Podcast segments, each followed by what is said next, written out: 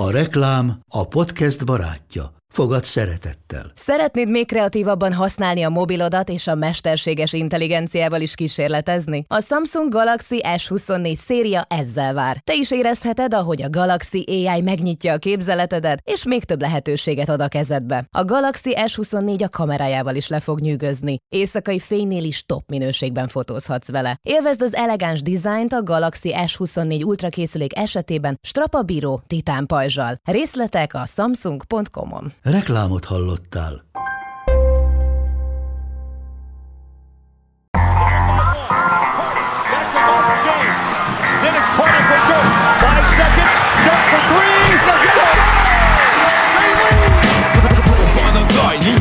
Egyszer a végén, ha battog a spalding Minden nap élmény, blokkok és zsákok Na gyere megmutatom, ez NBA szerelem Keleten, nyugaton, robban a zaj Nincs egyszer a végén, ha battog a spalding Minden nap élmény, blokkok és zsákok Na gyere megmutatom, ez NBA szerelem Keleten, nyugaton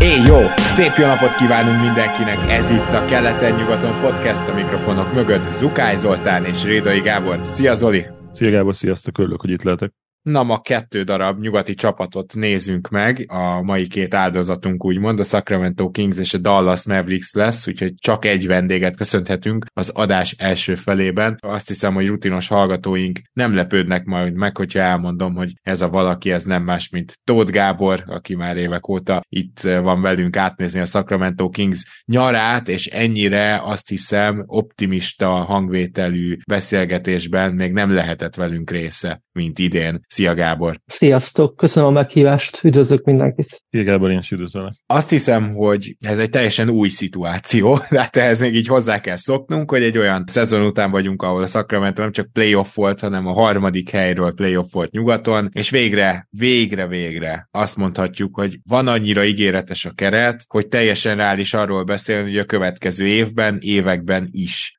playoff csapat lesz a Sacramento. Na most mielőtt még az ilyen nagy irányokról beszélnénk, először is a drafttal kezdjük szerintem, mert ott rögtön egy nagyon érdekes manőverrel indult a dolog. Nyilván a Kings és a Kings vezetősége is tudja jól azt, hogy ez a csapat így hosszú távon, egy idő után kicsit drága tud majd lenni. Ettől függetlenül nekem vaskos meglepetés volt, hogy egy first round pickbe került eltakarítani Holmes szerződését, miközben a másik oldalról a másik mai csapatunk, a Dallas, az valójában örült a first round picknek is, de van egy olyan gyanú, hogy ők még Holmesnak is örültek. Tehát, hogy Gábor, neked mik itt a benyomásaid erről, mert ez eléggé egyoldalúan Dallasnak kedvező dealnek tűnik, de hát azt el kell mondanunk, hogy Holmesot Alex Len kiszorította a rotációból, tehát hogy az a Holmes történet, ez ilyen elég csúnya véget ért nálatok. Holmes nagyon-nagyon kedveltem, és nagyon bíztam benne, és egy-egy meccs erejéig mutatott is valamit abból, amit a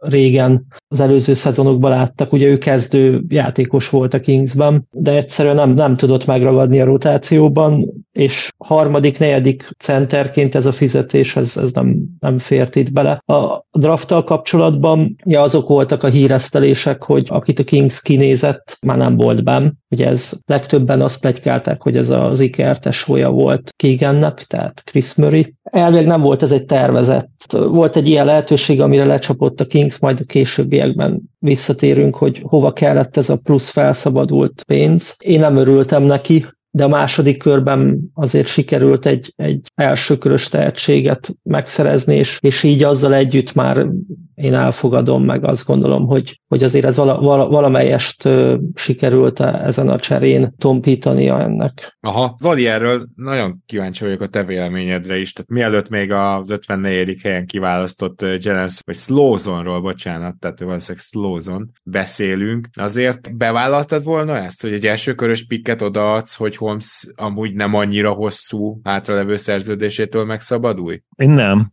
de ettől függetlenül azért ezt nem lehet ilyen borzasztó move-nak gondolni, tartani, bár majd beszélünk ma ugye, ha spoilerezhetek a másik csapatunk, másik mai csapatunk a Mavericks, szerintem Prosper, Omax ugye pontosan olyan típusú játékos, amire a Kingsnek nagy szüksége van, és hogy a Kings építkezéséről, alapelvéről szintén ejtünk menni néhány szót ma. Én nem vagyok maximálisan megelégedve, tehát ők egyértelműen egy, egy támadó csapatot építenek, és szerintem lehetett volna akár az említett Tomexet is ledraftolni, és, és nem, nem tudom azt viszont, és lehet, hogy tudtok is segíteni nekem, hogy, hogy mit jelentett volna az, ha Holmes marad, lehet, hogy akkor kezdett volna ketyegni valami, valami luxusadó, de azt a Kings attól messze van, ugye? Hát szerintem nem luxusadós történet volt ez, csak azzal együtt, hogy már akkor valószínűleg tudták, hogy át akarják hozni Vezsenkovot. Jól mondom, Gábor? Igen, tehát egyrészt ugye a Vezenkov igazolás az, ami, amit bejátszott, illetve az, hogy úgy, hogy meg is akarták tartani Harrison barnes úgy már nem tudtak volna extension hosszabbítást adni Domásznak, és itt inkább ez volt a legfontosabb, hogy, hogy ugye a kor játékosokat hossz, hosszú távon megtartsák. Tehát, hogy itt most gyakorlatilag ugyanakkor fog kifutni Foxnak, Domásznak,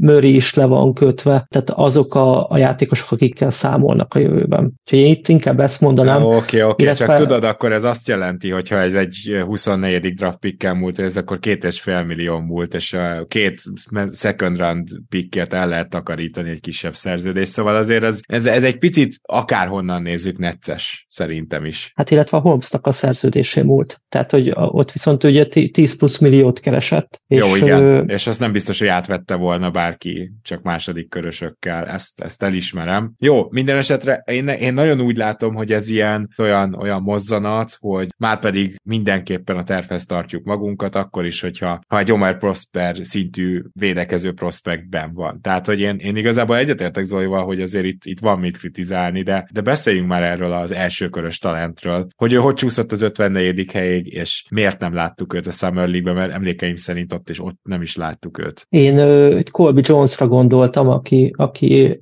34. ja, helyen... Bocsánat, akkor viszont igen, akkor viszont beszélhetünk Colby Jonesról, mert ő, ő, ő viszont azért egy másik tészta. Őt valóban az első körbe várták sokat, és az én figyelmemet is azért került ez el, mert ez összesen öt csapatot érintett ez a pick, mire ez Sacramento-ba jutott.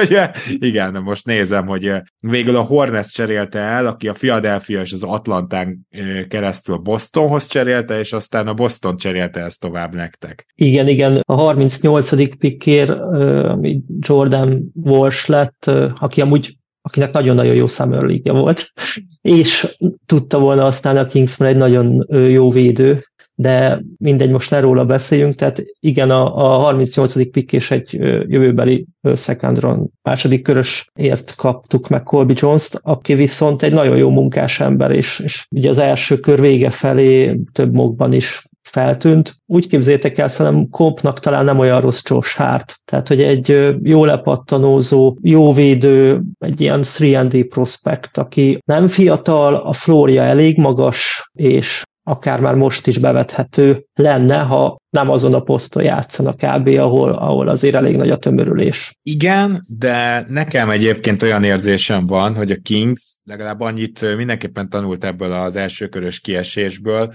hogy nem olyan biztos, hogy mondjuk Kevin Huerter a következő négy év playoff rotációjába benne lesz. Tehát ezen a kettes, sőt szerintem Colby Jones gond nélkül eljátszik hármas posztot, de ezen a poszton azért ott Huerterre számított nagyon a Kings, és ahogy haladtunk előre a Golden State elleni szériában, egyre kevésbé lehetett rá számítani. Úgyhogy mondjuk erre nagyon kíváncsi leszek, hogy ez hogy alakul, de igazából a poszt szerint nekem nem fáj ez a pick, és akkor, ha már rákérdeztem a másik, második körös pikketekre, róla is tudnál valamit mondani? Tehát ugye még egyszer Jalen Slowzon, hogyha jól mondom a nevét. Igen, játszottam úgy ő is a, a nyári ligában, Sacramento-ban is, a California Classicban is, és Vegasban is. Szerintem azért is kerülhette nem csak a te, hanem más figyelmét is, mert azért nem, nem alakított túl nagyot. Volt egy-egy szép megmozdulása, egy, egy nagyobb blokk, egy, egy szép eliup. Talán egy jó meccse volt a legutolsó, ahol így gyakorlatilag mindenkit kiültetett a Kings. Hát ő biztos, hogy, hogy őt nem fogjuk látni, tehát tudja, hogy megy a J-ligába, egy two szerződést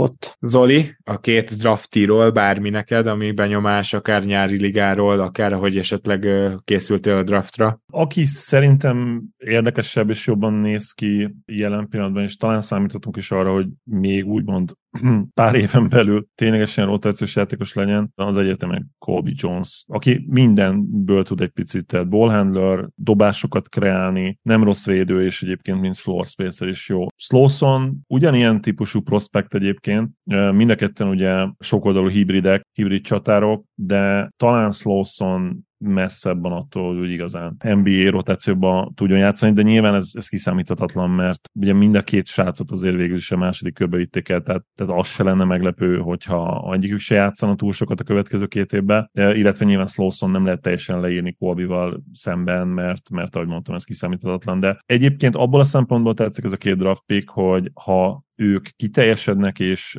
és a potenciáljukat beteljesítik, akkor pontosan olyan típusú játékosok egyébként, akiknek a, akikre a Kingsnek nagy szüksége van. A jelenlegi számomra egyértelműen túlságosan a támadó kosárlabda felé. Igen, tehát van, van way keret, nem? Mondhatjuk így, hogy a Kingsnek igen, egy van way kerete van, mert aki meg nem támadó, az meg csak védő, ugye?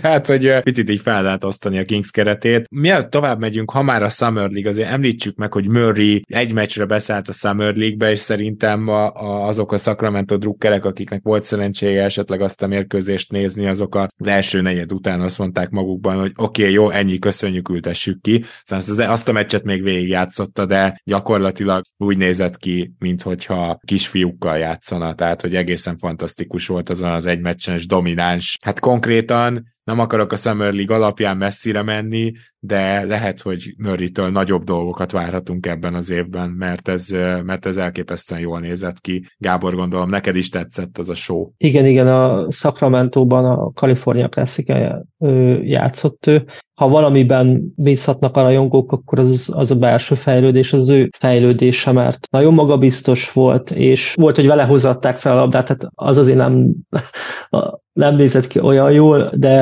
a visszalépős triplától elkezdve a betörései, annyit még ide hagyd tegyek hozzá, hogy a szakmában egy, egy elég nagy névnek számító draft szakértő, Sam Veszeni, vagy Vészeni, nem tudom a pontos kiejtését. Ő Veszeni, után... Veszeni, és gratulálok, Veszeni, hogy ezt elsőre Veszeni. eltaláltad, mert nekem 26-ra sikerült, úgyhogy szép volt.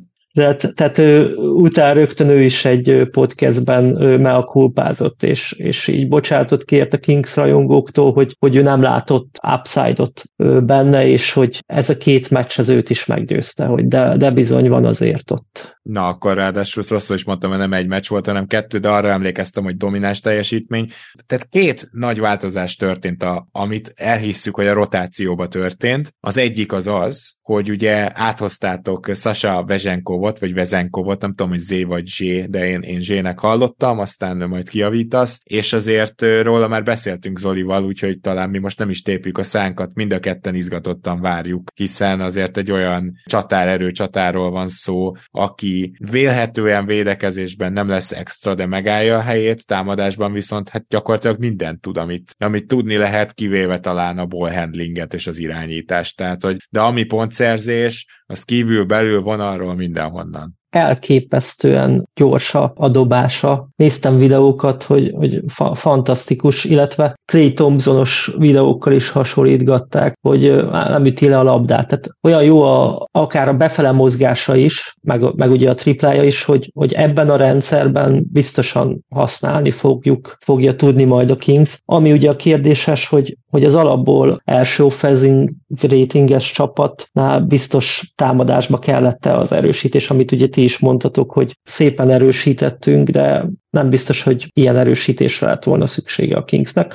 A, a, a cselepad az erősödött vele, ez egészen biztos. Hát igen, és, és kezeljük együtt a másik érkezővel, ugye gyakorlatilag az Indiana szabadulni akar Duarte-tól, ami én meggyőződésem, hogy ott azért nem arról van szó, hogy ennyire elégedetlenek voltak vele, hanem arról, hogy az Indiana látta, hogy Duarte-nak nem fogják megadni a kellő játékidőt. Az, hogy jöttek ugye Metsurinék, az, hogy most draftoltak hármas, négyes posztra, az, hogy érkezett Obi Toppin, tehát, hogy ott én szerintem Duarte is lehetett ebben egy picit, nem tudom, hogy erről tudsz-e valamit, de annyi biztos, biztos, hogy egy kettes-hármas poszton bevethető, már annak ellenére, hogy csak harmadéves közelkész játékosnak tekinthető valakit hoztatok, aki én szerintem szintén egy tízes rotációban valószínűleg benne lesz. Kb. úgy képzétek el, mint, mint annó, nem tudom, a, a Kessler Edwardsos csere a, nagyjából semmit nem adott fel a Kings, tehát itt is jövőbeli második körösöket adott érte kettőt, hogyha jól emlékszem, és hogyha azt a Duartét látjuk, aki együtt játszott Szabonisszal, és amúgy nagyon jó barátok, akkor tudjuk használni a rotációban, ha nem, akkor, nem, akkor nagyon nem történt semmi. Hát a, azért a, az újon CV-ben, amikor Szabonisszal együtt játszott, volt ilyen statisztika, hogy a Szabonisztól kapott passzakból 39, akár százalékkal dobta a triplát, és újon CV-ben egy pozitív védő volt ő. Most, hogy az előző szezonban a, a sérülések és a sérülések és ugye Maturin megjelenése miatt, de hát rettetes éve volt, tehát ilyen 31-2 százalékos tripla tőle, az nagyon kevés. Hát meglátjuk, hogy melyik Duartét fogjuk látni. Olyan nagy, nagyon nagy tragédia akkor sem történik szerintem, hogyha nem jön be ez a csere, mert túl sok mindent nem adott fel érte a Kings. Mm, Én szeretem igen. ezt a cserét. Tehát, Igen, uh, te érdemes vele próbálkozni, de azért szerintem Zoli, neked is ez lesz a véleményed, hogy Duarte kicsit pluszos védő volt ugyan, de vele se feltétlenül oldódik meg mondjuk a wing védekezés problémája. Tehát, hogy ez az érdekes, hogy Vezsenkov meg Duarte is külön-külön egy jó, de az, az irányvonalba egy picit nem értjük, nem? Hát meg alapban egy olyan, itt is log jam szituációba érkezik. Most ha, ha megnézed, Monknak volt egy zseniális szezonja Malik Monknak. Ő nyilván nem fogja elveszíteni a, az első számú ballhandler. Oké, okay, mert értjük Duarte nem ballhandler, tehát nyilván Monk mellé be fogod rakni a second unitba, de szerepben dobás lehetőséget tekintve nehéz elképzelni, és akkor, és akkor ott van Edwards is, akinek szerintem szállhatnak egy szerepet. Vezenkov is le tud játszani kis csatára, Harrison Barnes alapban ugye a kezdő kis csatárod, és nyilvánvalóan kezdetnet kell, ha már visszahoztad. Kigemör is le tud játszani kis csatárba, szóval Lyles sem játszott rosszul, tehát ő, ő mondjuk nyilván erőcsatár, de hogy még ha egy kisebb line is vizionálok, akkor nehéz elképzelni, hogy itt Duarte-nak mekkora szerepe lesz. Tehát Davion Mitchell annyira, annyival jobb védekezésben, és annyira kb. az egyetlen olyan igazi védő opciójuk a hátvéd poszton Fox mellett, aki szintén nem rossz, hogy én azt sem nagyon látom, hogy Duarte hogyan fog egy playoff rotációban benne lenni mondjuk nagy szerepben. Hát Tehát, le- lehet tudod úgy, hogy Huerter kiátsza magát, az, az lehet, lehet, hogy segít. Igen. igen, szóval uh, van egy csomó hasonló típusú játékos egyébként alsó posztokon a Kingsnek, és itt is az a problémám, hogy túl sok offense. Túl sok offense és túl kevés sokoldalúság és védekezés. Tehát ezt nem, nem így kellett volna megszervezni ezt a keretet.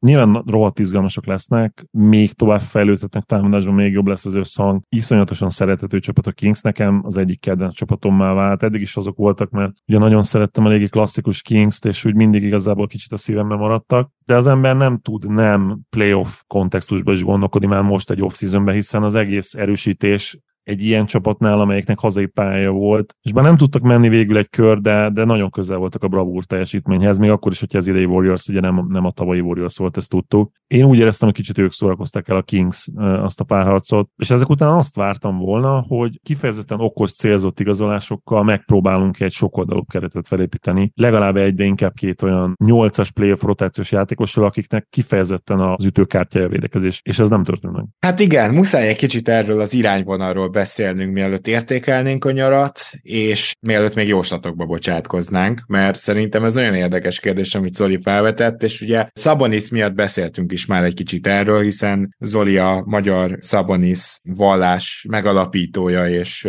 egyértelműen megyés püspöke minimum, úgyhogy nyilván ez felmerült köztünk, hogy akkor most hogy is láttuk Szaboniszt, mert lehet, hogy én egy kicsit alulértékeltem, de a playoff alapján Zoli meg egy kicsit túl. Valószínűleg a kettőnk között lett az igazság, de ugye ez a játék gyakorlatilag, amit már sokszor elmondtam, a Golden State Warriors és a Denver Nuggets játékának keveréke, amit játszik Brownnal a Sacramento Kings, és igazából egy Golden State alapú játék, csak megsózva egy olyan point centerrel, aki nem teljesen úgy viselkedik, mint ahogy Draymond Green a Golden State, nem sokkal inkább úgy, mint ahogy Joker viselkedik, amikor akár a tripla tetejéről, akár a büntetővonal tetejéről irányít, és szépen megpasszolja a katokat. Na most ez szép és jó, és jól hangzik, de azt láttuk a playoffban, hogy Szabonisra gyakorlatilag a jelenléte egy védekező terv az ellenfélnek, és most vagy azon kezdünk el lamentálni, hogy Szabonis hú de sokat dolgozik majd a dobásán meg a tripláján a nyáron, vagy elfogadjuk, hogy egy 27 éves játékosnál talán már nem, nem ebbe kell reménykedni, akkor viszont ilyen szempontból, és most kifejezetten playoffra gondolok,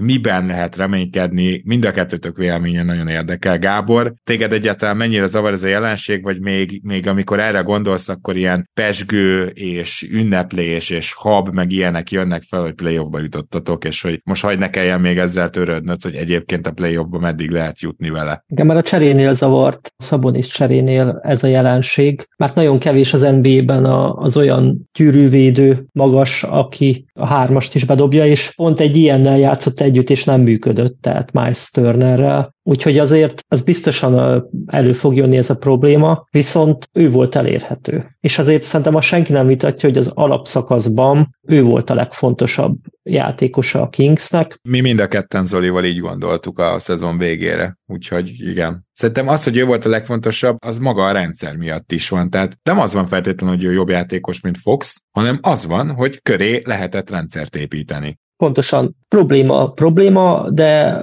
ennek a problémának szerintem eléggé örültek a Kings fanok, hogy ilyen problémával kell foglalkozniuk, és 17 év után újból bejutottunk ezzel a problémával a, igen, a rájátszásba. Igen. Zoli, ezt már felvetettem ezt a gondolatot neked, és azóta lehet, hogy gondolkoztál is rajta, de azért azt látjuk, hogy Jokicsot hogy kellett körbeépíteni, hogy kell egy olyan négyes, aki tud periméteren, az a, az a Joker védekező négyes, ami most ugye az NBA egyik legértékesebb posztja, és hát nyilván hírből se ismeri a szakramentói keret ezt a játékost, tehát hogy mondjuk azért hosszú távon gondolom az első lépés az, hogy egy ilyen típusú játékost valahogy hatodik haszakat szerezni kéne ha Kings bajnoki címet akar nyerni, vagy legalább konferencia döntőbe jutni, vagy döntőbe jutni esetleg a következő három-négy évben, akkor oda az út szerintem egyértelműen cseréken keresztül fog vezetni, vagy Keegan Murray esetleg a következő Kevin Duranté válik. Nem tudom, melyikre van több esély, valószínűleg a cserékre. De, de még egyébként, hogyha tegyük fel, hogy tényleg Keegan Murray abszolút szupersztár válik támadó oldalon, amire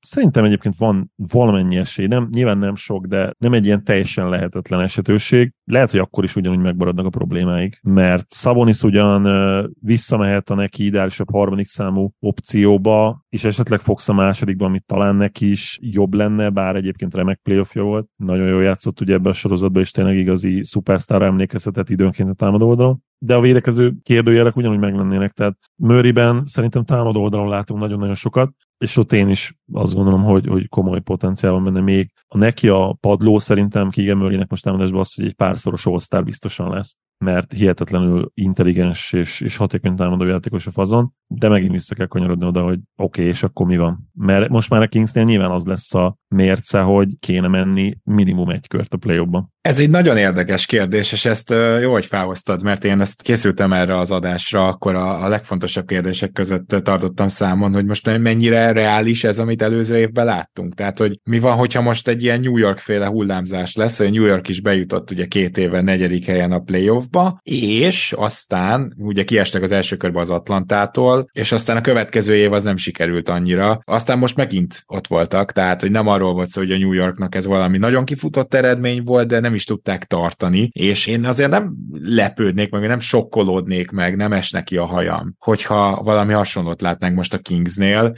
Most nem a kedvedet akarom elrontani, Gábor, de szerinted ez benne van a pakliban, vagy ez egy olyan alapszakasz csapat, ami garantáltan így top 3, top 4-es helyért kell, hogy menjen? Én hatodiknak mondtam volna ők ez a alapból, viszont én azt gondolom, hogy a, ugye az előző szezonban a viszonylagos egészség azért sokat segített, és szerintem erre viszont most felkészültek azért a cserepad az fel lett töltve. Ha esetleg nem lesz ennyire egészséges szezon, én azt gondolom, hogy akkor is azért a 40-40 pluszos győzelem az nem lenne azért tőlük olyan nagyon nagy meglepetés.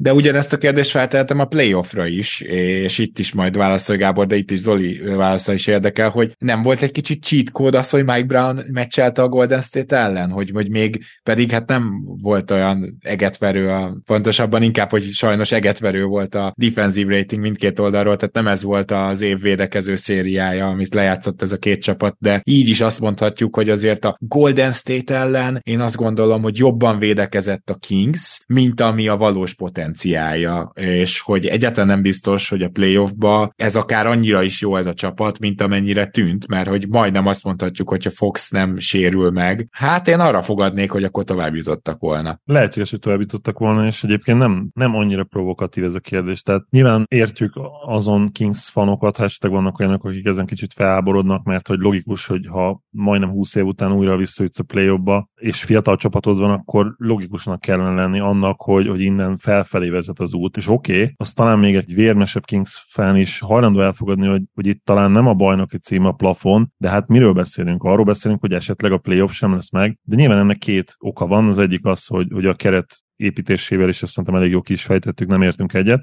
a filozófiával alapvetően. Vezenkurról én nem beszéltem még, tehát ez egy elképesztő támadó tehetség. Tehát olyan hatékonyságot hozott az Euróligában, ami igazából példanélküli az ő posztján. Tehát 62%-kal dobott a mezőnyből az az ember, aki fadeaway dobásokat, meg, meg rohangál az egész pályán, és beleáll mindenféle triplába. Az az ember 62%-kal dobott a mezőnyből. De vele kapcsolatban is az van, hogy szinte bármelyik másik csapatban izgatottabb lennék, és pozitívabban várnám azt, hogy mit fog csinálni, mint a Kingsben. Nem azt mondom, hogy nem lenne még mondjuk két-három csapat, vagy három-négy csapat, amelyiknél azt mondanám, hogy talán még a Kingsnél is rosszabb fit, de én őszintén ezt sem értem, hogy, hogy ő ebbe a csapatban miért kell. És a másikok meg nyilván az, hogy tudjuk, hogy mennyire őrült a, a nyugat, tehát itt az, hogy mondjuk feltétlenül megint 50 győzelem közelébe várjuk a Kings, nem, valószínűleg nem alapból ez a kiinduló pont, tehát igenis visszaesetnek pár mérkőzéssel, és ha mondjuk már csak 44-et vagy 45-öt nyernek, akkor nézzük meg, hogy tavaly ez mire volt elég. Tehát a play-in és a még éppen bejutó csapatok közötti választóna volt, és még a tizediknek is, a New Orleans Pelicansnek is 42 győzelme volt, tehát nem akkora pofátlanság, úgymond a részünkről se, hogyha felvetjük ezt a kérdést, de ha már tippelni kell, mert pedig ugye kell tippelni, én, én arra tippek, hogy 46 győzelmet fognak szerezni, és ezzel a negyedik helyen fognak végezni. Nekem megvan az első hárman már a fejemben elég régóta, és a Kings-t a negyedik helyre várom, de megint hozzá kell tenni a kitételt, hogy pár mérkőzésre lesz itt mindenki egymástól a, valószínűleg a harmadik és a tizedik hely között. Igen, én is elmegyek ebbe az irányba, de majd egy osztályzattal még tartozol, Zoli. Háromnegyed az osztályzatom azért, mert Vezenkov egy nagyon jó játékos, szerintem belőle lehet még akár értéket is csinálni az nba de azért háromnegyed, ez, ez azt akarom mondani nyilván, hogy értem, amit a Kings csinál, csak nem értek vele egyet, de egyébként, ha már ez a tervük abban jó, és abban jó játékosokat tudtak hozni, mert Duarte is abszolút ez, meg Vezenkov Markov is ez, de miért ez a terv, és, és ezért nem négyes, sőt, ez, ezért ez az átmeneti osztályzat? Ugyanezt tudom mondani, csak én szigorúbb vagyok ennél az osztályzatban, és én ezért hármast adtam a Kings of season viszont nekem nagyon fáj az, hogy végül így kellett az első körös piktől megszabadulni, tehát hogy ezt azért is ütöttem azt a lovat ott az elején, mert ez nekem nagyon, hogy is mondjam csak, hát lekockázott intézkedésnek tűnik, hogy finoman fogalmazzak. Na most az, És hogy... bocsánat, itt hozzáfűzhetek egy messze, ez fontos kitételni, és szabadul Gábor, hogy, hogy már most egyébként Kings fanok poénkodnak, hogy nem csak ugye Holmes nekünk adtak, a, a, aki nekünk jó fit lehet, hanem Omax Prosper egy, hát ilyen kertek alatt osonó, már most ilyen steel, tehát ilyen, ilyen nagyon jó minőségi lopás piknek van elkönyvelve, akiről már én az adás elején mondtam, amúgy pontosan az a típusú játékos lehet belőle, akire a Kingsnek szüksége lenne. Tehát ha véletlenül ez is abba az irányba megy tovább, amit várunk, akkor ez is egy olyan döntés lehet, amit, és, és ezért adok nagyon igazat neked, Gábor, hogy, hogy nem igaz, hogy nem tudtak volna például őt elvinni. Miért nem vitték el őt például? Igen, igen. Az, hogy hova várom a Kings, nem mondok győzelemszámot, de a hetedik, nyolcadik helyre, tehát nem a fix playoff helyre, hanem a play helyekre, nagyon egyszerű a magyarázatom, rohadt élet, hogy még egyszer nem tud egy csapat ennyire egészséges lenni, mint a Kings volt tavaly, még akkor is, ha itt nem sérülékeny játékosok vannak, a mai elképesztően futós ligában egyszerűen az alapszakaszban, egyébként simán le kéne csökkenteni 72 meccsre, ezt meg korábban is mondtam, most még jobban él ez a kritikám, tehát hogy olyan tempó van az NBA-ben, ami mellett a load management már teljesen a hogy jól felfogott érdeke bármelyik csapatnak, és még emellé biztos, hogy ilyen-olyan sérülésbe esik. Viszont abban egyetértek Gáborral, hogy annyi van, hogy a mélységet tényleg sikerült elérni, és tényleg sikerült ilyen szempontból megerősíteni a csapatot. Ennek ellenére is azt gondolom, hogy ez most jövőre nem lesz reális, hogy ők, nem tudom, harmadik, negyedik helyért menjenek. Ugye Gábor, kíváncsi vagyok a te jóslatodra is, és hogy te hanyast adnál erre az off-seasonre.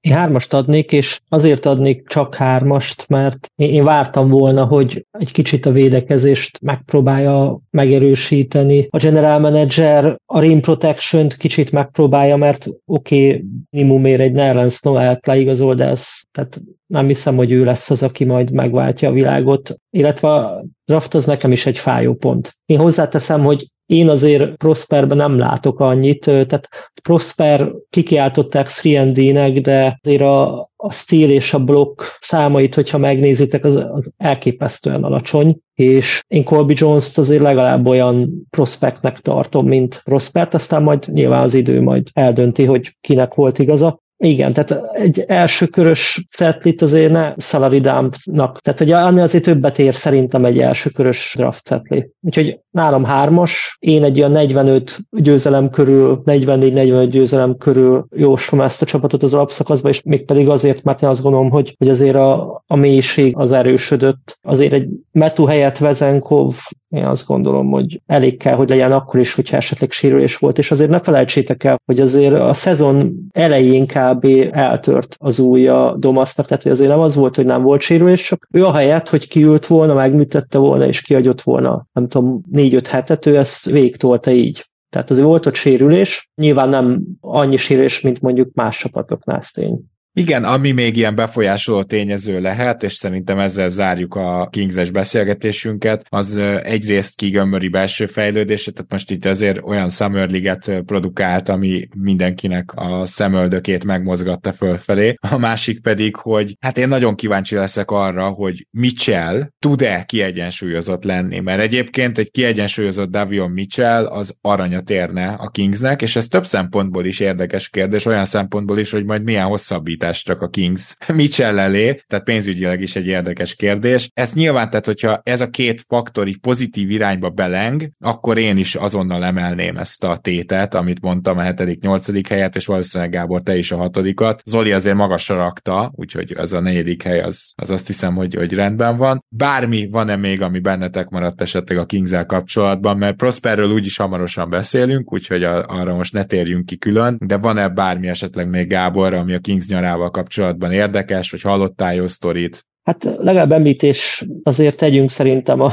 Barnes visszaigazolásról, mert mert azért csak egy kezdő játékost sikerült megtartani amikor kijöttek a számok, akkor mindenki hüledezett, hogy fú, ez túlfizetés bánsznak, de amikor kijöttek a többi játékosok száma is, például én, én Jeremy Grantnek nyilván jobban örültem, de amikor megtudtam, hogy 160 milliót fog kapni, akkor azért így átgondoltam, és nekünk roleplayerek kellenek, és roleplayer fizetésért Domas és Fox mellé és Murray mellé. Nem beszéltünk erről, de szerintem jól tette a Kings, hogy 54 millióért visszaigazolta Barnes-t. Zoli, bármi még a kings kapcsolatban? Annyi, hogy, hogy ott lesznek a League Pass csapataim között idén is, és ami tényleg elvitathatatlan, hogy most ki tudtam mondani ezt a szót az előző adásban, nem sikerült ötször próbálkozással sem. Majd az év végében hallják a hallgatók a próbálkozásaidat. Az az, hogy, és most szándékosan nem próbálom meg újra kimondani, mert most biztosan nem sikerülne, hogy rohadt mély, és főleg az alapszakasz kontextusában rohadt mély ez a keret, és én ezért is mondom azt, hogy bár néhány mérkőzés számmal kevesebb győzelmet várok tőlük, ugye azt hiszem 46-ot tippeltem most, az a negyedik helyre helyre szerintem elég lesz, és újra lesz hazai pályájuk. Ettől függetlenül a play ban hát attól függően, hogy ki az ötödik, meglátjuk majd nyilván, még ha ez be is jön, nem biztos, hogy őket jósolnám egy első körös továbbjutásra. Lehet, meglátjuk, de ugyanazok az aggályok, el is mondtam, ugyanazok az aggályok nekem is megvannak, mint nektek. Viszont a jó hír, hogy még mindig tényleg nagyon fiatal a mag,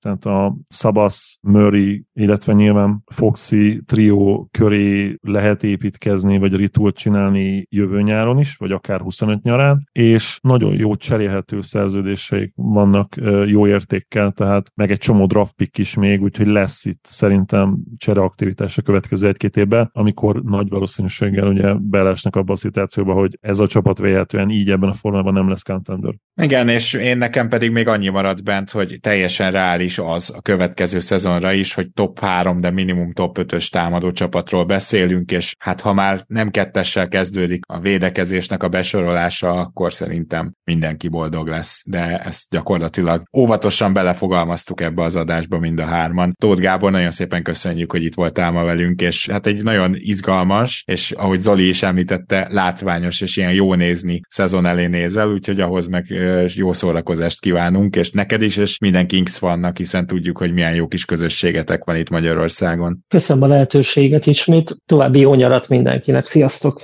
Én is köszönöm, hogy itt voltál, Gábor, szia! És ahogy ígértük, ugye a Dallas mavericks megyünk tovább, és mindjárt az emlegetett Omar Prosperre is rátérünk. Itt nem fogom külön Zolit beharangozni nektek, de minden esetre ehhez ketten kellünk. A Dallas Mavericksnek az off én magamba úgy foglaltam össze, hogy felfogták, hogy milyen csapat kell Luka és Kyrie köré, Ugye a Kyrie hosszabbítást már tárgyaltuk, és valahol egy kicsit ilyen nyilvánvaló is volt, hogy ha már így cseréltek érte, akkor meg kell hosszabbítani, az egy jól sikerült hosszabbítás volt, és minden, amit az off-seasonben csinált a Dallas, azt pozitívan, sőt nagyon pozitívan lehet értékelni, viszont az egy kérdés marad az adás alatt is, és szerintem az egész jövő szezon alatt is, hogyha tudod, hogy milyen lesz a rendszer, vagyis hogy tudod, hogy a rendszerhez milyen alkatrészek kellenek, de minden alkatrészből Tesco-s tudsz szerezni, akkor érdemese megszerezni ez a kérdés az, ami végig a dallas kapcsolatban nekem az egész off season belengi. Gondolom, Zoli, te se vagy ezzel másképp, hiszen magát azt, hogy, hogy, hogy mi kell lemelni a két játékos mellé, és ez hogy lesz rendszerben, azt maximálisan teljesítette gyakorlatilag a Dallas, de közben meg vajon hány olyan játékost szerzett, aki lehet, hogy a playoffban nem lesz pályán tartható, így is megfogalmazhatom, ugye? Tehát egy, egy nagyon érdekes off van túl a Dallas, amit éppen ezért szinte lehetetlen értékelni, mert ha, hogy is mondjam, csak ha, ha egyenként megnézem, mindegyikre adok egy ötöst, és a végén kijön egy csillagos ötös, és mégse gondolom csillagos ötösnek ezt a off season-t. Bocsánat, nem a végére akarok ugrani, csak egy hmm. nagyon érdekes kettősség ez bennem. A kettősség nyilván bennem is ott van, mert én megmondom hogy nagyon pozitívan értékelem ezt az off és Cibok, Dani barátunkat kell idéznem, aki általában pozitív szokott lenni, és én, én meg általában negatív szoktam lenni mavericks kapcsolatban. Legalábbis az admin cseten nyilván Lukával kapcsolatban nem szoktam negatív lenni, és neki nagyon örülök, meg, meg a teljes MEF szurkoló tábor, amióta mi őt megszereztük a drafton, azóta nyilvánvalóan sokkal pozitívban gondolkodik, bár egyébként neki is vannak ugye idegesítő szokásai és idegesítő, és, és illetve vannak nyilván hiányossága is, tehát ott sem. Én azt gondolom, hogy nem egy rózsás szemüvegen keresztül, ahogy mondani szokták, úgy szokták mondani, ugye, rózsaszín ködben inkább így. Ró- rózsaszín szemüveg, olyan igen, is a, van, igen. Az, meg a, ugye ez a rose-colored glasses, ugye megint csak az angolt próbáltam magyarosítani. Szóval nem feltétlenül csak rózsaszín szemüvegen keresztül néztem, és egyébként ezt az off-season sem, mert mondtad, hogy úgy minden move, jó move, de én ezzel nem értek egyetem, hogy mert van egy darab igazolás, ami szerintem nagyon nagy baromság volt, és semmi, az égvilágon semmi szükség nem volt rá, ez pedig Seth Curry. Ó, ebben igazad van. Most, hogy így mondod, akkor valóban van egy ilyen igazolásotok. Én ott kezdeném az egészet, hogy ugye az Irving hosszabbítás az olyan szempontból extra, hogy nem kellett maxot fizetni, de ugye nyilván megszereztétek Irvinget, és akkor már meg kellett tartani, miközben gondolkoztam, hogy tudok-e olyan bajnok csapatot, ahol két jó támadó játékos, ahol mind a kettő rossz védő, de persze mondjuk egyik sem tragikus, de hogy mind a kettő inkább rossz, vagy Luka legjobb esetben is neutrális, hogy ilyen szerkezetű bajnokcsapatot tudsz-e mondani? Mert én nem. Ne, arra jöttem rá, hogy nem. Ilyen szerkezetűt nem, ahol két ilyen ember köré építenek. Hát a 11-es Dallas Mavericks szerintem azért Talán. Ez. Igen, talán. talán. Igazad van, igazad van. Talán pont a... Terry, Terry Dirk duo. Nyilván Terry egyébként nem volt, nem, nem tudom.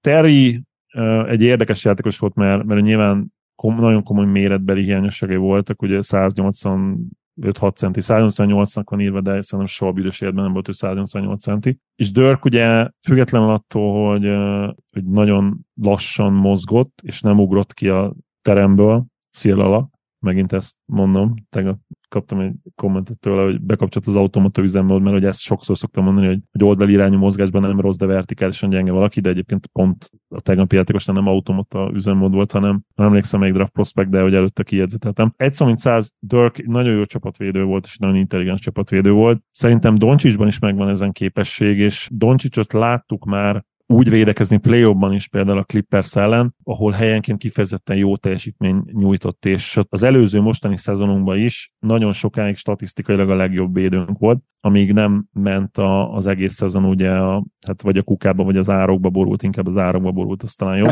Igen. Mert végül a kukába ugye nem ment a szezon, mert jó, jött egy jó kis drop pick érte. Hát meg ugye meg tudtátok tartani a saját pikketeket, tehát Így hogy van, akkor már, akkor már ez így. Értettem, igen, igen, így értettem a drop picket. Ja, igen. Doncsics most állítólag tényleg végre nagyon komolyan veszi a fizikai fitségbeli fitness állapotát. Magyar szóval ezt úgy hívják, hogy kondícióját. Ez sem teljesen ez- Nem ez baj, ezt ez elfogadjuk. nagyon- Elfogadjuk? Jó, El, kell, el, de el. mehet a karácsonyi ettől függetlenül. Kijött azért egy nagyon vicces videó rajta, amikor van az a bóják közötti futkorászás, nem tudom, tudod Gábor, csak ezek olyan bóják, amik, amiken ilyen lámpa is világít, Igen. és olyan tohonya lassúsággal szaladgált a bóják között, és érintette meg ezeket, hogy egyből kapta az áldást érte. Egyébként a teste egész jól néz ki, no homo. Egy szó, mint száz, hogy miért beszélünk erről, vagy miért beszélek erről. Szerintem Doncsics tud pluszos védő is lenni akár, mert már eddig is bizonyította, hogy bizonyos szituációkban egy-egy meccsre tud pluszos védő lenni, és nyilván a, a legnagyobb és legidegesítőbb probléma vele kapcsolatban az az, hogy állandóan pofázik a bíróknak, és sokszor emiatt nem is ér vissza, és nem tud felállni a Mavs, és mindig egy ilyen, ilyen üldözzük a, az üres játékos, tolódásos, gyakorlatilag ilyen pánik védekezés alakul ki miatta, és ezt nyilván tudja ő is, és beszélt róla nagyon sokszor, hogy ez, ez meg fog szűnni ez a dolog. Ha ez tényleg megszűnik, akkor szerintem egy igazi védekezésbeli hiányosság lesz a kezdőben, az pedig Irving. És azokkal a játékosokkal, akik jöttek, itt elsősorban Grant Williamsre gondolok, de ha Exum beválik és egészséges marad, akkor ő is egyértelműen ez a kategória. Plusz meglátjuk, hogy Lively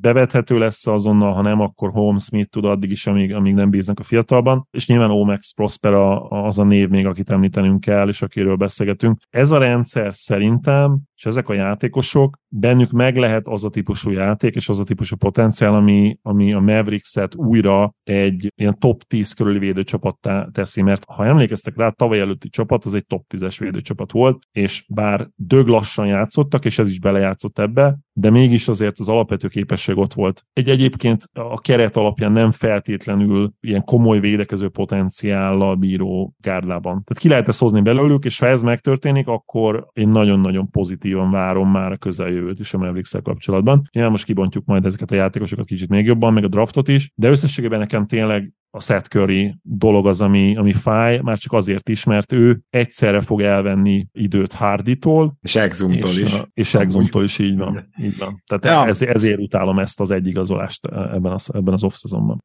Igen, menjünk akkor végig, mert hihetetlen nagy manőverek vannak itt, és rögtön az első egy abszolút csillagos ötös, tehát nyilván az is kellett, hogy Készon Valaszt nagyon meg akarja szerezni az OKC, amit majd a Guber Petivel közös podcastünkben kifejtek, hogy szintén nem értettem, de annyira meg akarta szerezni, hogy a Bertans fizetést, ami ugye még másfél évig tart gyakorlatilag, hiszen még itt egy év teljesen garantált, egy évből pedig azt hiszem talán 5 millió, hát ez benyelte az OKC, így aztán a Mavericks hátra cserélt azért a játékosért, akit akart, gyakorlatilag Wembanyama mellett az egyetlen értékelhető center volt az első körben, vagy center prospect, és annyi volt a feladat, hogy a New Orleans elé cseréljél hátra, és ezt így, így oldotta meg a Mavs. Ez egy nagyszerű, fantasztikus move volt, erről már korábban beszéltünk, és ugye nem fejeződött itt be a drafton a manőverezés, mert hogy aztán egy olyan játékos átvételéért, aki, hogyha egy picit is emlékeztet a korábbi önmagára, akkor jó fit lenne Dallasba, még megszerezni egy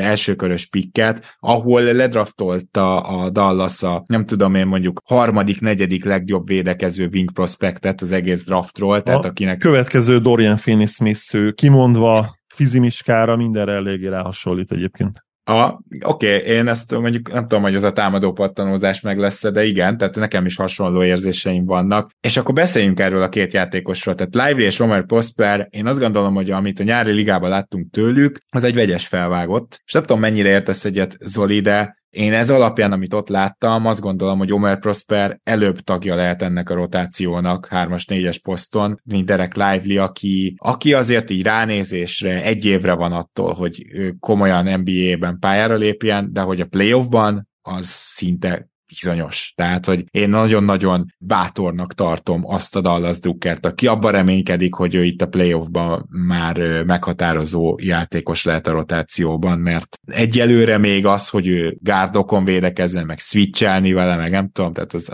nagyon messze van, úgy gondolom. Én nem csak bátornak tartom azt a Dallas Duckert, hanem hát hiányosak is az ismeretei, mert amíg Jason Kidd az edző, addig lehet azzal számolni, hogy, hogy ez a görbe, meg ez a grafikon, ami, aminek véletlenül, vagy remélhetőleg a teteje az, hogy Lively a kezdő centerünk, az alul az idősáv az nem egy pár hónap lesz, hanem az ott lehet, hogy két év, vagy legjobb esetben egy év, ahogy mondtad. Én ennek ellenére abban azért bízok, hogy Lively fog tudni játszani az alapszakaszban, legalább egy 45-50 meccsen, Biztos, hogy lesznek ugye DNP-i, de igenis lehetnek olyan meccsapok, ahol, ahol már most meg tudja mutatni, hogy mi az, amiben jó, ami a gyűrűvédéssel és a lepattanózás, illetve nyilván támadásban kihasználni az Irving és Luka, akár külön-külön, akár együttes jelenléte által kreált helyet alley formájában, és más nem is nagyon kell tőle várni tényleg az esélybe. Én nagyon remélem, hogy egy ilyen 12-14-15 percet tud játszani meccsenként,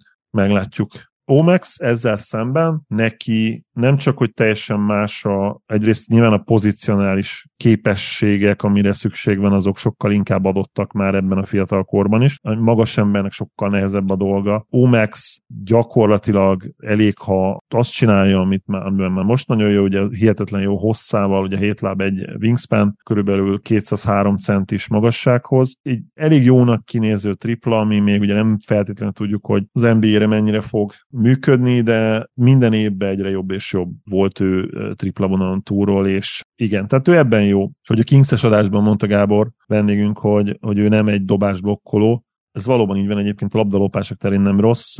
Ő nem, nem egy gyűrűt védő játékos, de ez szerep is. Tehát neki a marketbe az volt a feladata, hogy a periméteren próbáljon minél inkább, minél jobban az ellenfel előtt maradni lábbal, és ebben a mérete ellenére nagyon-nagyon jó, és nagyon komoly potenciál van benne. Engem belekapcsolatban az nem lepne meg, hogyha akár kezdene is időnként már ebben a szezonban, az elején nyilván nem fog kezdeni, természetesen Grant Williams lesz a kezdő erős csatár poszton, de később szerintem akár kezdhet is majd, amikor kiül valaki pihentetéssel, illetve a sérülés van, és tőle azt szállom, hogy ő egészen jól megállja a helyét már az újon CV-ben. Hasonlót várok, én szerintem ő csere hármasnak fog indulni, tehát én, én azt gondolom, hogy a Dallas rotációjában a csere négyes az magas ember lesz, mégpedig Kleber, de ettől függetlenül ugye Prospernél azt érdemes nézni, vagy, vagy arra hívta fel a nyári liga a figyelmünket, hogy egyáltalán nem elveszett a triplája, de azért ez egy nyitott kérdés, viszont a védekezése az NBA képesnek tűnik. Most azért nem Oszár Thompson magasságokról beszélünk természetesen, tehát nem szabad túlzásba esnünk, de ezt el tudom hinni. Ez az egyik, a másik viszont az, hogy nagyon jól tudjuk, hogy azért ritka, hogy az újoncok rögtön védekezésben már pozitívak legyenek, mert nem csak a fizikai képesség és a védekezésre való hajlam és akarat kell ahhoz, hogy jó védő legyél, hanem hogy azt a rohadt sémát, amit 30 különböző csapat tud, tehát az ellenfél sémáit, a kis apró trükköket, a, a kis apró keménységet, meg rugást, harapást, csípést megtanulni, az van akinek egy-két év, az szokott lenni az átlag, de van akinek meg 7-8. Szóval, hogy ezért, ezért nagyon ritkák, most megszoktuk ezeket a Herbert Jonesokat, mert az elmúlt évben tényleg, meg az elmúlt három évben voltak erre példák, de nem, nem ez az általános. Úgyhogy nyilván ilyen szempontból is ott van a Dallas, hogy mintha ez egy átmeneti év lenne gyakorlatilag, és ebben nagyon jól beleillik az, hogy Prospert most meg kell próbálni kinevelni. Egyetértek vele, neki játszania kell, Ugye Dante Exum igazolása mind a kettőnek nagyon tetszett, szintén valaki, aki az alsó posztokon is akár, sőt, hát ő kifejezetten ott tud védekezni a labdáson, és ez egy olyan hiány volt, amit több módon próbált pótolni a Dallas, mert ugye még Mati Stiebelre is rámentetek, és szerintem ez is nagyon jól mutatja, hogy pontosan látta most a Dallas vezetősége, amit évek óta én, én sokkal hangosabban kritizálok, mint te. Tehát azért volt ez irgalmatlanul rossz ez a csapatépítés eddig, és tényleg a, az NBA elmúlt négy-öt évének egyik legrosszabb csapatépítése Luka köré, én azt gondolom, mert mintha nem vették volna figyelembe, hogy milyen típusú keret kell Luka köré, pedig az első pillanattól jól látszott. És ugye a Tybal próbálkozás, amit végül meccselt a Portland, mert ugye restricted free agent volt, az nekem pontosan ezt mutatta, hogy na most már, most már azért rájöttek, és most már tudják, hogy milyen típusú játékosok kellenek. Nem tudom, hogy örültek-e neki, hogy Tybal végül nem jött, vagy nem örültek-e neki, mert ugye azért a ő támadásban, a playoffban rendszeresen egy pályáról lekergetett ember, de ettől függetlenül ez is mutatta már nekem azt, hogy végre legalább az irányvonalat kezdi el találni a vezetőség. Az egyértelmű, hogy, hogy ez az építkezés Luka köré nem volt jó. Itt azért én az új vezetőséget is ugye Nikót folyamatosan meg kell, hogy védjem, és most kicsit már pont elkezdtem volna átmenni ugyan negatívba az Irving csere után, meg a szezon után, de most megint csak nagyon pozitív vagyok az off-season után miatt, és hát nyilván az egész Porzingis történet és csere az, az úgymond kényszerpályára állította Mavericks-et a következő évekre. Az egy magas kockázatú, és szerintem egyébként potenciálisan magas megtérülésű csere is volt, hiszen akkor még nem lehetett tudni azt, hogy, hogy képi nem térhet vissza arra szintre, ami, ami, ami korábban volt, és társaság védekezésre gondolok, mert ha egy, egy olyan védő tudott volna maradni, mint akkor, és egyébként az a kicsit idegesítő, hogy a Washingtonban egyébként pont ilyen lett, és a Washingtonban pont el tudta érni azt a szintet, amire a Mavericksnek nagyon nagy szüksége lett volna, de itt is azért hozzá kell tennem, hogy a Clippers elleni, azt hiszem az első évben, és nem a második éves párharcba, képi nagyon jó volt az első két meccsen, és ha nem dől ki akkor lehet, hogy kettő egyre vezetünk, és azt a páracot megnyerjük, és ki tudja, hogy mi van utána a play ba Szóval még el is azt mondom, hogy, hogy értette az ember, hogy miért. Hogy miért reménykedtek, igen. Így van, igen. így van. És uh, hát nyilván a draft, a Luka utáni draftok az azóta húzott pikkek, tehát a, ugye tudjuk, hogy még a Luka előtti évben Dennis Smith pick az nagyon nem jött be, Luka évében ugye a Jalen Brunson pick az meg zseniális volt, de hát azt tudjuk, hogy utána ugye mi történt. Tyler Terry szegény, aki szintén,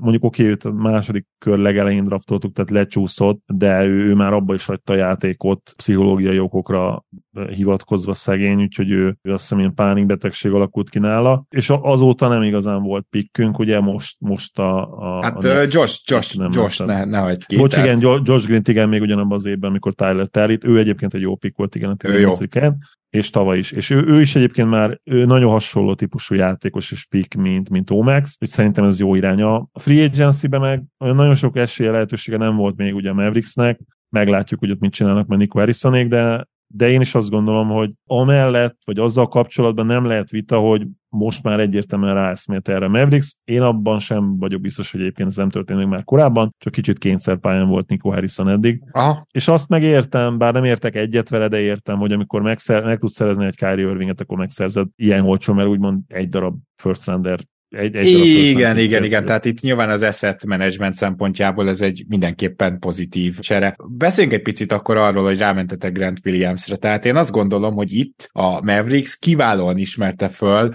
azt a két dolgot, amiről már beszélünk évek óta. Az egyik a Bostonnál az a helyzet, hogy ugyanolyan típusú játékosokból van egy halom, gyakorlatilag a keleti Clippers, tehát hogy, hogy ilyen szempontból és olyan szempontból Grant Williams kiszorult a rotációjukból, és a playoffba is csak így vissza-vissza hozták. Lehetett látni azt, hogy amikor megtörtént a Porzingis csere, és utána hosszabbítottak is vele, hogy ez nem fog beférni nekik, még akkor sem, hogyha bajnok esélyesnek gondolják magukat, és nem is kell olyan hihetetlenül nagy ajánlat, hogy Grant Williams-t elvitt. Ez volt az egyik, a másik maga a Restricted Free Agency intézménye, ami egyébként, tehát nézzük meg azt, hogy PJ Washington még most ebben a pillanatban nem igazolt le a Hornetshez, amikor felvesszük ezt az adást, tehát gyakorlatilag ugye a Restricted Free Agentek egészen szörnyű helyzetben vannak, de tényleg ez egyre rosszabb lesz lesz. Tehát, hogy én, én, én úgy látom, hogy itt, ha nem vagy superstar restricted free agent, és nem fogadtad el a hosszabbítási ajánlatot egy évvel ezelőtt, akkor, akkor nagyon rossz helyzetben vagy, és nagyon kevés csapat csapott le mégis bármelyik ilyen restricted free agentre, a Dallas kihasználta ezt, és ezt a két dolgot összekombinálva, ugye most már egy napja van összesen a másik csapatnak meccselni, az új CBA szerint, hát elhoztátok, ami szerintem megint csak egy önmagába véve csillagos ötös dolog, mert Grant Williams egy olyan játékos, aki, hogyha jobb szervezés van körülötte, amit Luka egyedül gyakorlatilag tud produkálni az egész bosztoni kerethez képest, akkor ő egyébként egy nagyon kiváló off-the-ball shooter, tehát hogyha ő áll a sarokban és triplát kell dobnia, akkor az a mestersége, emellett pedig egy olyan négyesnek mondanám, akit azért egyesekre nem raknék rá, de viszonylag switchable, és akár fölfele is tud, tehát akár smallballozni is lehet vele. Ilyenből egy volt Kleber, és ilyen típusú játékosból, akkor is, hogyha ő nem tud gyűrűt védeni, igazából az ilyen naprendszerekbe, mint ami Luka, és most már nem is tudom, ez ilyen milyen rendszer, Tatooine, hogy két nap van, ott van két nap, azt hiszem, de hogy az ilyen rendszerekben, ahol két ilyen domináns handler van, nem kell a négyes posztra neked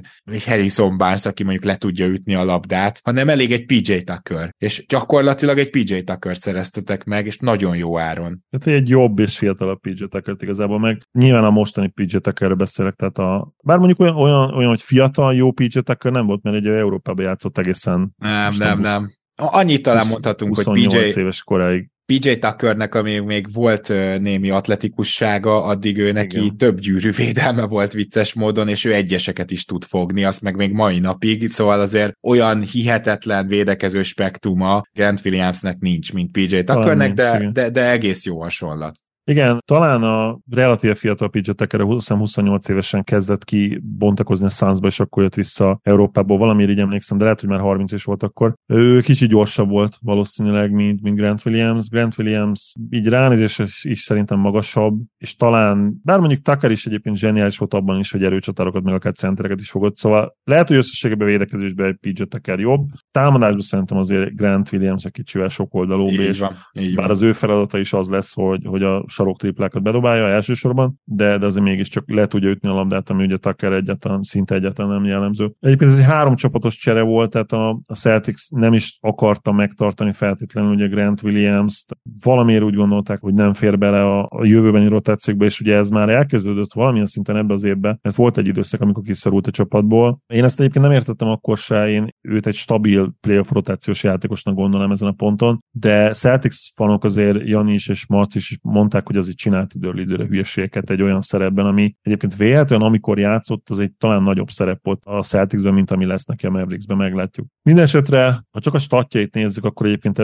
ebből sok nem látszott, mert 8 pontot átlagolt, 5 lepattanót, és nagyon jól dobott a mezőnyben, 45%-kal a mezőnyben, és 39,5%-kal triplázott. Ráadásul egyébként ugye play vissza is tért, és szerintem nem nyújtott rossz teljesítményt. Ő egyértelműen egy olyan játékos, aki nagyon kellett nekünk ebbe a tavalyi 25. legjobb védekezésbe, és ő 30 percezni fog, ez nem kérdés az elejétől fogva meglátjuk, meglátjuk, hogy mennyire tud faktor lenni támadásban. Ő arra számít egyébként, hogy támadásban is van még benne több, és hogy ő ilyen 10-11-12 pontot is akár átlagolhat, ezt nem mondta ki számszerűleg, de ilyen szerepbe gondolkodnak, és egyébként engem nem lepne meg, hogyha ez sikerülne neki Doncsics és Irving mellett, akik hihetetlen, hogy mekkora figyelmet fognak magukra vonni. Igen, és abba gondoljunk bele, hogy gyakorlatilag a mid-level exceptionért van most Dallasban. Tehát, hogy ezt, ezt tényleg így kell nézni, hogy ez, ez egy nagyon jó pénz, és hát akkor beszéltünk Exumról is, akit ugye mindenketten kedveltünk, és a védekező dolgokat megoldhatja, de mielőtt még itt értékelnénk, meg jósolnánk, mindenképpen szeretném, ha beszélnénk. Hát Josh Green fejlődése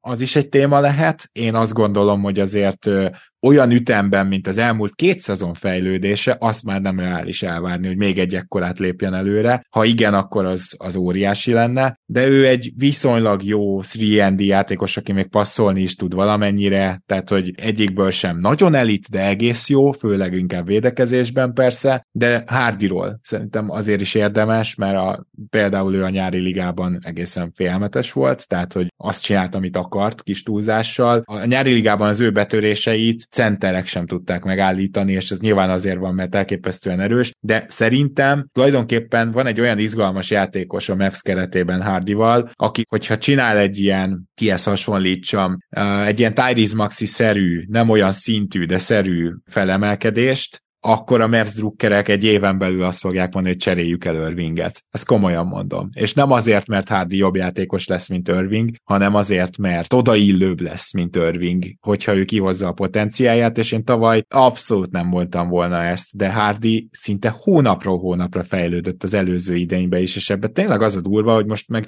megérkezik a nyári ligába, tudod, és három hónappal jobbnak tűnik, mint amikor legutóbb láttuk. Tehát, hogy ritkán látunk olyan prospektet, aki a G B-ligából, meg a keret széléről ilyen szinten fejlődik egy év alatt, aztán lehet, hogy csak túlreagálom, és lehet, hogy meg a nyári liga amúgy is ugye kiállítaná őt meg ilyen testfelépítéssel, de én azt gondolom, hogy mondtad, hogy mérges vagy a Seth igazolásra, amiatt is, mert Harditól veszel időt. Szerintem amiatt elsősorban legyünk mérgesek, mert én most Hardit nagyon izgalmas prospektnek gondolom. Még egyszer mondom, nincs benne akkora upside, hogy itt most szupersztárról beszéljünk, de egy, egy nagyon jó pontszerző irányítószerűség az mindenképpen, és ha már itt tartunk, Irving is ez, tehát ő is pontszerző irányító. Ugye én a Hardy Green duóval kapcsolatban nagyon pozitív vagyok, és igazából évek óta. Greenre visszatérve ő, igazából ő egy ugráson van túl, tehát az újon szezonja neki kifejezetten gyengére sikeredett, Hát úgy értettem, Én... Zoli, ott a két ugrást, hogy az első ugrás az volt, hogy egyáltalán feltűnjön, hogy jé, itt van. Tehát az első ugrás az a, az a mínuszból ment a, nem tudom, plusz kettőig. Igen, végül is ezt mondhatjuk így, igen, bár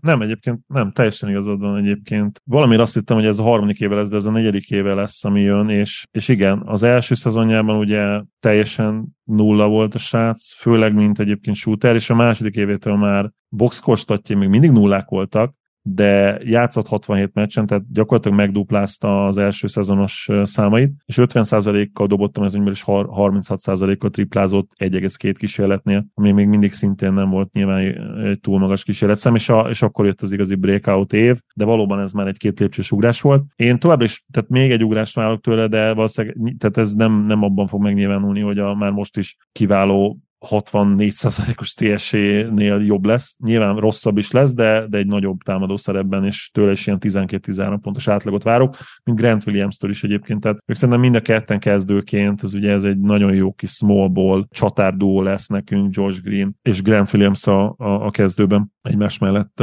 és nagyon jó kis egészítik egyébként a hátvédduót. És a hátvédduó is ugye, és Doncsics szerepe elsősorban, hogy, hogy miért lehet még optimistább és pozitívabb az ember Hardival kapcsolatban, az az, hogy ami belőle hiányzik pont, ami a playmaking és ez, a, ez az igazi irányítói intelligencia, arra nekünk az égvilágon semmi szükségünk nincsen tőle Doncsics mellett, és ez azért jó, mert ő pontosan arra koncentrált és fókuszált, amiben ő nagyon-nagyon erős, a scoring ösztön, a dobás, a jó értelembe vett támadásbeli agresszivitás, és ebben a szerepben ő nagyon-nagyon-nagyon jó lehet. És valóban itt a dinamika egyébként hasonló, mint a Harden Maxi dolog. Én se látok benne annyit, mint Maxi-ben. Nyilván ez azért is van, mert Maxit már láttuk gyakorlatilag all szinten játszani egy évet. Potenciál szintjén szerintem ez benne van Hardyban, hiszen ne felejtsük el, és ezt mindig elmondom, de talán most is megéri megismételni, hogy ő... ő Mo- most ő lesz 20 éves, vagy nem tudom, nagyon fiatal. Egyrészt igen, nagyon fiatal, másrészt ő sztárnak indult, és a sztár karrier felé haladt, Annyi, hogy az akkor még a mostaninál is kevésbé bejáratott G League vonalat választotta, és nem egyetemre ment, Egyébként lehet, hogy jó döntés volt, mert egy valószínűleg egy rossz egyetemi szezon jött volna. Ugye nem fejlődik minden fiatal tehetséges játékos egyforma idő, keretben, vagy egyenes vonalon, igen. Tehát, hogy, igen, igen. igen igen, valaki stagnál, vagy akár vissza is esik ahhoz, hogy egy picit utána megint feljebb lépjen, de ő teljes mértékben egy ötcsillagos középiskolás prospekt volt, ugye, ami, amit hát nem véletlenül osztogatnak, és nem osztogatnak mindenkinek. Ahhoz, hogy te ötcsillagos high school prospekt legyél Amerikában a messze kimagaslóan legerősebb középiskolás kosárlabda rendszerben a világon, ahhoz az kell, hogy neked vagy legyenek nagyon különleges fizikai adottságaid, vagy nagyon különleges skill adottságaid, és neki mind a kettő volt. Tehát ő magasságra nem különleges a posztján, de, de van egy nagyon nagy wingspanje is neki, és, és iszonyatosan jó felépítése van a srácnak, és nem csak izmos, hanem laza izomzata van, tehát a mozgása is, és tényleg valahogy látod a mozgásában azt, hogy belőle egy sztár lehet. Ez ilyen közhelyes dolog, de van ez a típusú mozgás, és az a típusú igen, igen. sportoló, akiben látod ezt. Hát persze azért óvatosan kell ezzel bánni, mert Nyilván, Campton, Cam, Campton az is ugyanígy néz ki, és ő is tudott 40 pontot dobni az NBA-be, ugye, amikor éppen a igen, Brooklyn Nets-be senki nem állt rendelkezésre. Campton azzal kapcsolatban még sem fogalmaztunk meg ilyen gondolatokat, és azért Hardinál is nyilvánvaló, hogy folytatni kell ezt a fejlődést, hogy ezt persze. belelássuk. De amit el kell, hogy mondjunk, hogy Hardy szerintem védekezésben is ígéretes. Tehát egyáltalán nem lesz egy fekete lyuk, ami megint egy olyan igen, dolog, van, ami... van benne, igen. Soha nem lesz jó, soha nem lesz igazán elit védő, az már most látszik, mert nincs meg hozzá az intelligenciája, Igen. de pluszos védő lehet, aki agresszív jó értelemben és betanult sémákkal hatékony lehet. Minél kevesebbet kell improvizálni Hardinak, annál, annál erősebb játékos lehet, és annál jobb. Igen, és szerintem például az egyik ilyen szerep, az pont a labdáson való védekezés lehet, mert ott ugye sokkal kevesebbet kell gondolkozni, és mögötted a többieknek kell többet gondolkoznia. Na most átnéztük ezt a Mavs keretet, de ami igazán érdekes szerintem, hogy ezt a teszkosságot hol tudom legjobban megfogni, Hát ott tudom legjobban megfogni, hogy a center poszton minden további nélkül elképzelhető, hogy a jövő évben az összes, tehát mind a három centeretek be fog sülni. Tehát az, hogy mondjuk Rashun Holmes nem tud visszatérni így 30 évesen vagy 31 évesen a két évvel ezelőtti legjobbjához, ami egy vagy két év volt igazából. Tehát Rashun Holmes NBA karrierje, erre emiatt a két év miatt emlékszünk egyáltalán úgy igazán az, hogy Lively még a közelében nem lesz annak, hogy húzamosabb időt töltsön a pályán, és az, hogy White Powell idén sem lesz megváltás a centerposzton, erre mind nagyon is reális esély van sajnos, és akkor például ott egy tátongó lesz. Tehát az meggyőződésem, hogy hosszú távon ez még nem biztos, hogy meg van oldva, de ott nyilván live lehet bízni, csak az is lehet, hogy az három év múlva történik meg. És vannak is hírek, hogy a Capella dologba még mindig beszállna a Dallas abban az esetben, hogyha például mondjuk egy Siakam cserébe nagyobb piszek, nagyobb darabkák mozognának az Atlanta irányába. Tehát, hogy nem véletlen, hogy a Dallas még így is, hogy már kismillió millió center van a, a rosteren, a keretben, így is még mozgolódik egy kapella irányába, így is még, még nyitva tartja a szemét, hogy egy center, mert ez a legsérülékenyebb pozíciótok, az teljesen egyértelmű, és ha most egyből a rájátszás kezdődne, akkor nem is vagyok benne biztos, hogy bármelyik játszana, tehát lehet, hogy most Kleber lenne a kezdőcenter továbbra is, ami valahol nagyon vicces, tehát ez az egyik olyan pont, ahol ezt meg tudom fogni, és a másik, ahol meg tudom fogni, az meg természetesen az, hogy jól hangzanak ezek a vingek, de úgymond egyelőre az is benne van a pakliban, hogy Doncsisnak kell továbbra is mindent csinálnia, és ezt úgy váltja föl Kyrie, hogy akkor nála van a labda. Tehát, hogy ez az egész organikusan még nem biztos, hogy ebbe az évbe összeérik, és ehhez nyilván kellene egy jó egyző, és hát itt át is adom neked a szót, mert gondolom, hogy a te félelmeidnek a legnagyobb alapja talán nagyobb, mint az én teszkós hasonlatom, illetve a, ahogy is mondjam, csak a nem tökéletes össze, még mindig nem tökéletes összeillés, szóval ez Jason Kidd. Egyértelműen Kidd az a faktor, akiben nehéz úgy bízni, hogy még akár egy, említettem az előző adásban, egy, egy Mike Malone evolúciót, ami Monty Williams is áteshet. Na ezt én valahogy nehezen tudom Kiddel kapcsolatban elképzelni. Nekem ő túl makacs embernek tűnik, és igen, tehát Kiddel kapcsolatban nem tudok pozitív lenni, illetve ez nem, nem teljesen igaz. Tehát ha az a elvárás itt, hogy most Kidd egy igazi bajnokcsapatot csinál ebből a keretből, akkor én se gondolom azt, hogy ez feltétlenül így lesz, vagy hogy ezt lehet várni. Viszont a fiatalokhoz meg ő szerintem egy jó típusú edző. Tehát nem rakja be azonnal a fiatalokat a semmire, de mentorként egyébként jó, és ugye ezt láttuk nyilván Jannisnál is. És Jannis a mai napig Kiddet oda sorolja, mint a legfontosabb ilyen viselkedési minta, amit ő el lesett az NBA-ben, ami mentorokat, amikor említi, akkor egyértelműen őt, őt teszi, ha nem is első helyre, de oda az elejére. Szóval ebből a szempontból is vegyes felvágott Kid, de az, amit mondtál, hogy a centerek lehet, hogy egyik se jön be, abszolút van erre esély, igen. Egyértelműen az a leg, leginkább uh, ilyen határon dűlöngélő pozíció. De abban azért kijavítalak, tehát hogy Holmesnak azért nem egy jó szezonja volt, hanem egyébként három relatíve... Kettőt mondtam, de akkor lehet, hogy három, igen. Valamire egyre emlékeztem, de hogy a, ő, ő azért 19-20-ban, 20-21-ben és 21-22 is nagyon jó volt, és gyakorlatilag egymással megegyező statokat hozott abban a három évben hatékonyság minden szempontból. A 22-23-as szezonja idénre valóban önmagához képest elég, elég borzasztó volt, és ez a per 36 számain is meglátszik. Tehát amikor pályán volt, akkor se találta a helyét, és nyilván nem véletlenül szorult ki a rotációból is egy idő után gyakorlatilag teljes mértékben. Hova érhet így ez a csapat? Mert jelenleg sokkal jobb alapszakasz csapatnak tűnik, mint playoff csapatnak. Azt mondanám, hogy ez a mélység az alapszakaszban, ha nem is a Kings mélysége, akiről most beszéltünk, de egy korrekt mélység most jelen pillanatban. Ha Exum bejön és egybe tud maradni, és azt a 20 percet, amire őt leszerződtették, sérülés nélkül tudja hozni, akkor azt gondolom, hogy már alsó posztokon is meg lesz személyiség, még ha Irving szektát alapít, akkor is, tehát hogyha valami teljesen banálisokból éppen 15 meccsre nem lesz alkalmas, akkor sincs gond Hardival meg Exummal, tehát hogy, hogy az alapszakaszra úgy érzem, hogy ez a csapat jó, az, hogy a rájátszásban ez a csapat nagyon messze jusson, azt jelen pillanatban ebben a szerkezetben ezekkel a játékosokkal nem tudom elképzelni, de szerintem odáig mennék, hogy ez akár top 3-as lehet az alapszakaszban ez a csapat jövőre szerintem. Ahhoz sok mindennek kell félre sikerülnie, hogy ez ne legyen egy reális esély. Szóval nagy ugrást várok a Mavs-től, konkrétan a harmadik helyre várom őket. Viszont az off olyan, hogy most vagy csillagos ötöst adok, vagy négy ötödöt, ötöst nem tudok, és azért adok négy ötödöt,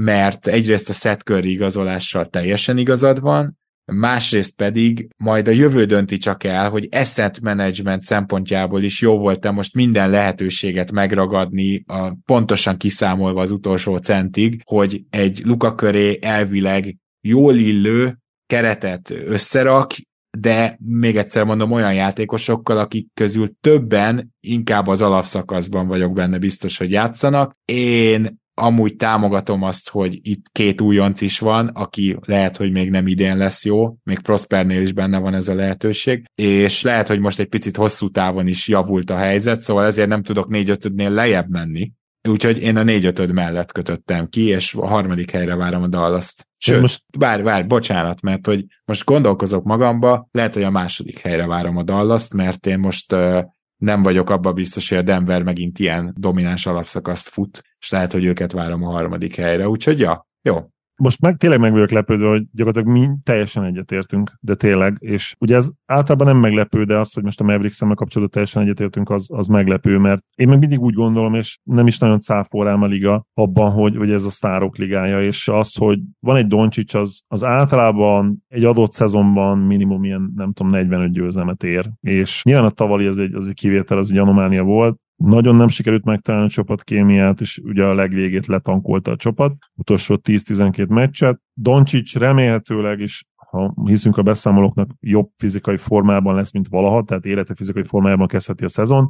Irving egy szerződéssel talán kicsit nagyobb esély lesz arra, hogy nem őrül meg ideig, óráig, és egy stabil teljesítményt kapunk tőle meglátjuk. A keretet megerősítették, és olyan típusú játékosokat hoztak, ami nem volt igaz a Kingsre, azt szerintem abszolút igaz a Mavericksre, és amennyire itt ed- eddig nem volt tudatos építkezés, aminek az okairól ugye kicsit lehetne vitatkozni, de, de a tényt nem lehet megmásítani, hogy nem volt. Ilyen típusú építkezés az most egyértelműen megtörtént, és szinte tényleg leszámítva Seth Curry move minden más szerintem ragyogó, de amiatt én sem tudok ötöst adni, mert, mert Seth Curry meg tökre teljesen felesleges volt ebbe a keretbe, és csak a saját életedet nehezíted meg, amikor tényleg egy, van egy exumod, akit csereirányítóként is, csere dobóhátvédként is tudsz használni, oké, őt nyilván nem akarod 25 vagy 28 perceztetni az ő korlapjával, főleg ami az, amit az NBA-ben szegénynek sikerült összehozni, de 22-23 perceztetni meg akarod, és Hardit is akarod 22-23 perceztetni a szezon legelejétől. És ahogy most van a rotáció, és itt nem beszéltünk egy játékosról, Tim Hardaway Jr.-ról, akit el akarnak cserélni most már két éve,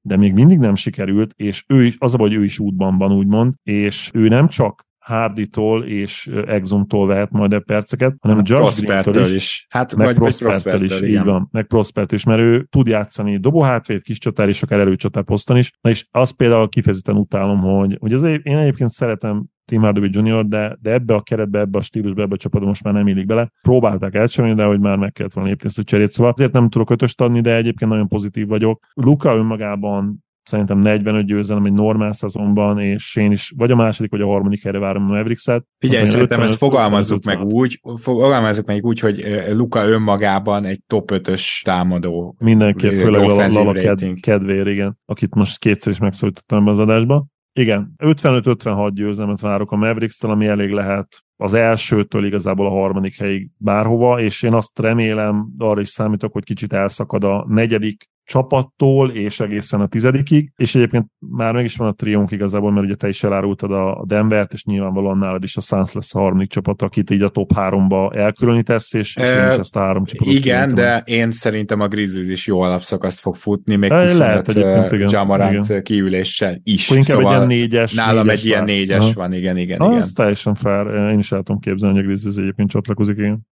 Ami azt illeti, nekem még egy dolog maradt itt bent a Mavsnél, de ezt egy 20 másodperc alatt elmondom, ez pedig az, hogy a Mavericksben azért mégiscsak Luka Doncsicsnak egy korszakos zseninek a fejlődése az, amit nagyon nézek, és a következő lépés nyilván az, hogy úgy érkezzen meg a szezonba, ahogy ő januártól szokott játszani, ez lenne az egyik, én azt gondolom, hogy akkor MVP esélyes, a másik pedig az, hogy neki a következő lépés most már nem biztos, hogy támadásban van. Tényleg védekezésben van. És ehhez nem csak annyi kell, hogy jó kondiba legyen, hanem azt gondolom, hogy egyrészt ez a, annak a problémának a megszüntetése, amit te mondtál, hogy álljon le a nyaf, nyafogással, de azért annak a problémának a megszüntetése is, hogy találjon ki valamit arra, hogy ő milyen egy-egy védő, mert nem, nem besegítő védőként féltjük Doncsicsot. Ő egy-egyben rossz, ő, ő neki ott vannak problémái, és ezt nehezebb kezelni, de ezt is nagyon fogom figyelni ebben a szezonban. Zoli, nagyon szépen köszönöm, hogy ma is itt voltál, és akkor hát optimisták vagyunk a Mavs-zel, de óvatos optimisták, majd meglátjuk a szezon szezonban ez hogy alakul, minden esetre a következő hetekben is jövünk újabb csapatokkal, úgyhogy lesz mit csinálni. Örülök, hogy itt lettem. Szia Gábor, sziasztok! kedves hallgatók, tartsatok tehát velünk akkor is, és nagyon szépen köszönjük, hogy most is ketten is jelentkeztetek Patreon támogatónak, kettővel megint többen vagyunk az elmúlt héten, hogy így tök jó, köszi szépen, hogyha érdemesnek találtok minket arra, hogy akár havi egy dollártól, ugye, támogattok Patreonon, és minden jót kívánunk nektek, sziasztok!